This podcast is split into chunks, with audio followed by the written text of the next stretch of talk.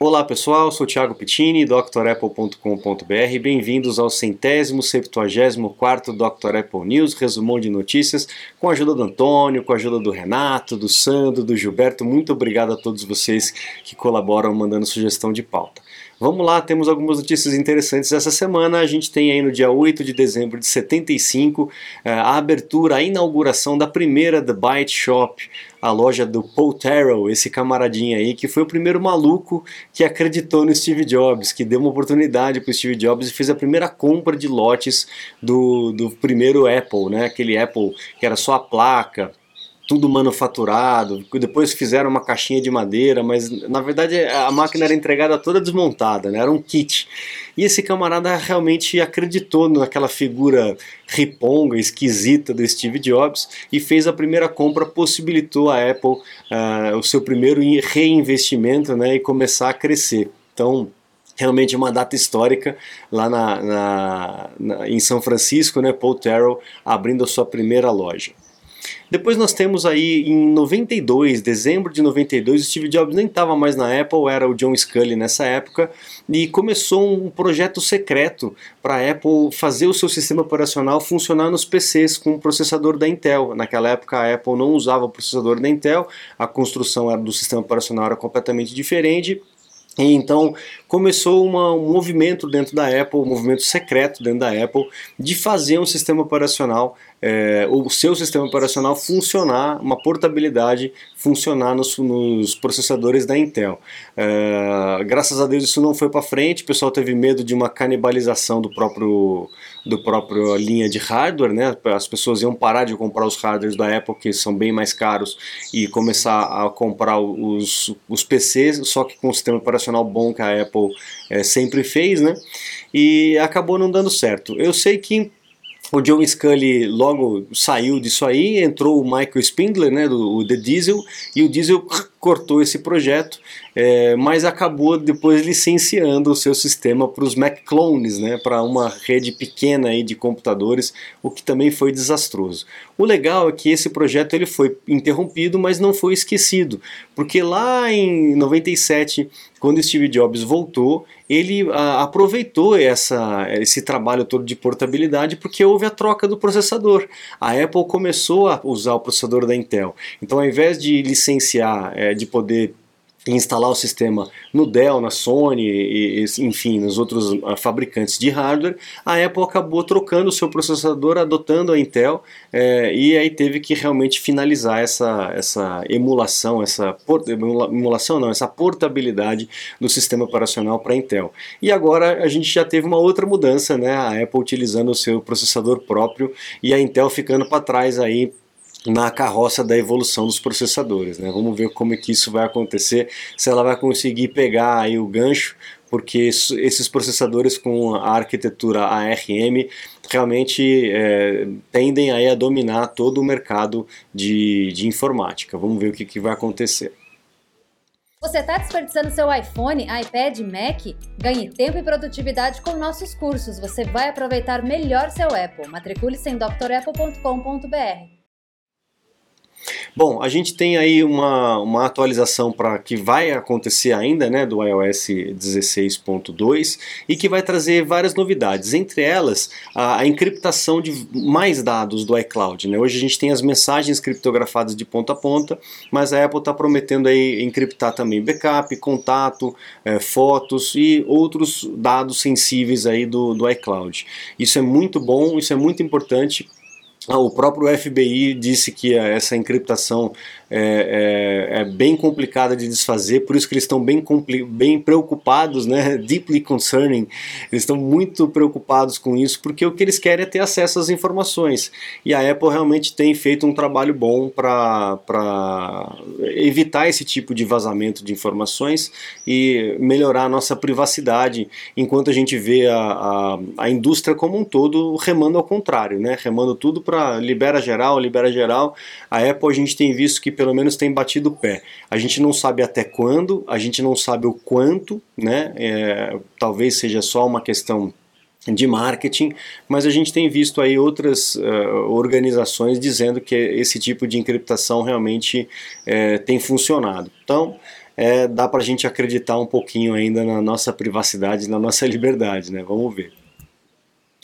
Bom, junto com essa atualização do 16.2, a gente tem também uh, um, uma mudança aí no programa do Apple Music. É, Para quem é assinante do Apple Music, aquela assinatura normal, né, sem ser a assinatura mais baratinha, vai ter um recurso chamado Apple Music Sing onde você, quando você ativa a letra, na hora de ouvir a música, você coloca a letra para poder ler na tela, vai ter um, um controlezinho como esse que a gente está vendo aí com o microfone e umas estrelinhas. É para que você abaixe o volume da voz da música e vira um karaokê. Você pode cantar junto, se você tiver essa, essa, esse dom, essa qualidade, você pode, ou então tiver só vontade mesmo, né? Você pode baixar o volume apenas da, da, da voz da música, né? Da, da pessoa que está cantando, a música inteira continua como se fosse um karaokê. Muito legal, tem muita gente que se diverte com isso e é um recurso interessante. Não é um recurso que vai funcionar para todos os aparelhos e nem para todos os assinantes, tá? Então aí, ó, pessoal com iPhone 11, o iPad Pro de primeira de o iPad Pro de 11 polegadas de terceira geração, o iPad Pro de 12.9 polegadas de quinta geração, eh, o iPad Air de quarta geração ou para frente, obviamente, né? O iPad de nona geração e o Mini é, o último mini para frente, além do Apple TV também, né, o Apple TV 4K dessa nova terceira geração. Então quem tiver esses equipamentos ou mais novos, é, seja assinante do Apple Music, do, do plano completo do Apple Music, vai ter esse recurso aí de, de karaokê, de você poder baixar o volume das músicas. A gente ainda não sabe se todas as músicas já estão com esse recurso, mas eu acredito que sim, né? Eu acredito que sim. Bom, junto também com o iOS 16.2 vem mais coisas, né? A gente tem aquele programa Freeform que a Apple também anunciou junto com o iOS 16 lá em junho do ano passado, né? Mas a gente é, nem sempre a Apple lança o sistema operacional já com tudo. Ele vai, ela lança o sistema operacional no final do ano vigente e devagarinho nas atualizações ela vai implementando aquelas novidades, né? Não sei se isso é bom ou não. O bom é que assim a notícia continua sempre correndo, né? Ela fica sempre em pauta, mas tem muita coisa que acaba demorando, como o Stage Manager, né? Demorou para poder chegar para a gente aqui. Bom, então vamos lá. O Freeform é um programa que você vai ter para fazer um brainstorm, para poder jogar tuas ideias, desenhar, escrever, trazer do, arquivos, trazer foto, trazer vídeo, trazer áudio.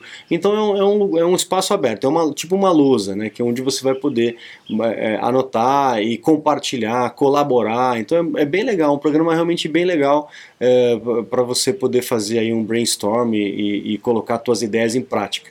Então finalmente vai chegar aí com 16.2 para gente.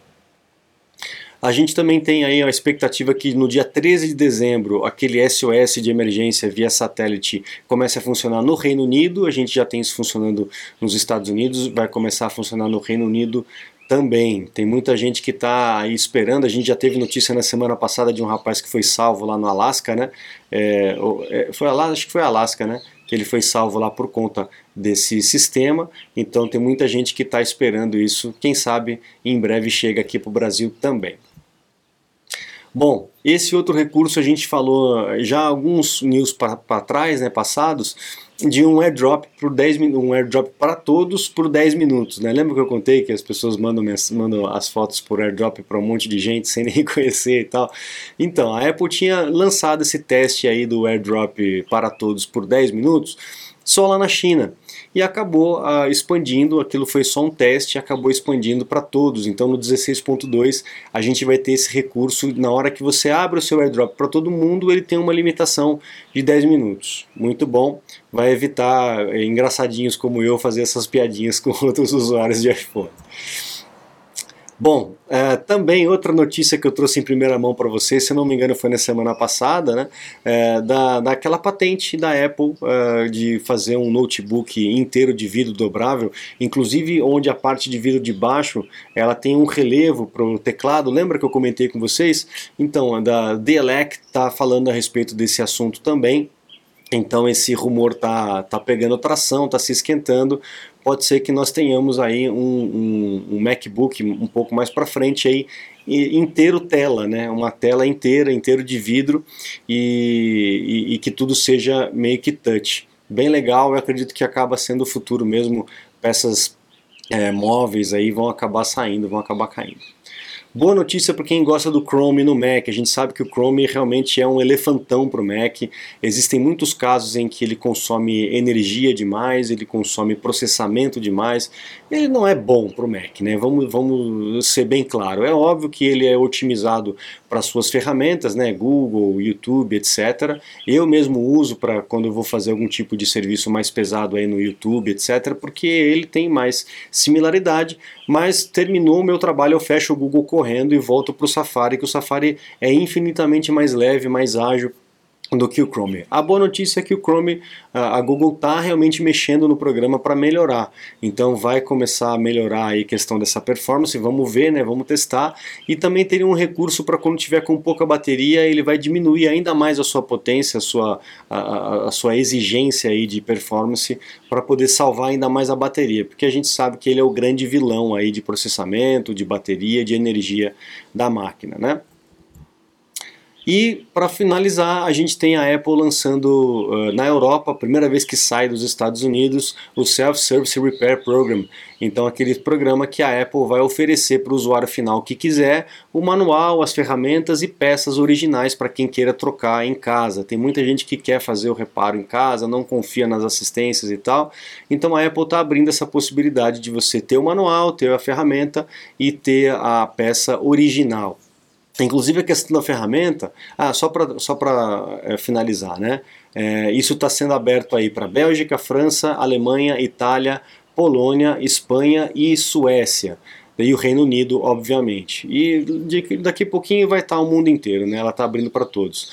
Uma coisa interessante é com relação às ferramentas, né? A Apple sabe que nem todo mundo é geek, nem, nem todo mundo gosta de ficar mexendo nisso e tal, mas gostaria de fazer o seu reparo e acabou.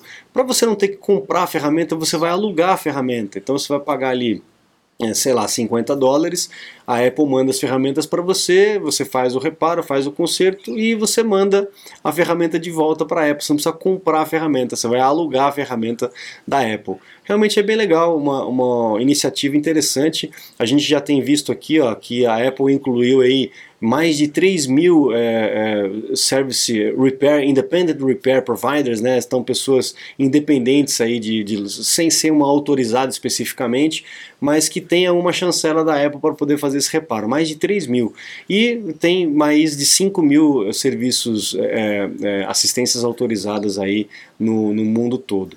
Então a Apple tem melhorado essa essa questão e eu sei que muita gente vai ficar feliz de fazer o serviço em casa é, correndo todos os riscos, né, pessoal? Então é, é uma cirurgia, os, os parafusinhos são muito pequenos, não é para qualquer um, tem que tomar muito cuidado. Eu já recebi muita gente em situações ruins aí, porque tentou fazer o reparo de uma coisa, acabou estragando outra, então tem que ter cuidado, peça ajuda de um profissional caso você precise é, fazer algum tipo de reparo mais, mais grave, ok? Então com essa eu fico por aqui, não se esqueça de acessar o site drapple.com.br, conheça os cursos completos e também uh, os meus contatos ali para um suporte, uma consulta técnica online. Eu fico à disposição, muito obrigado, um grande abraço e até a próxima, tchau, tchau.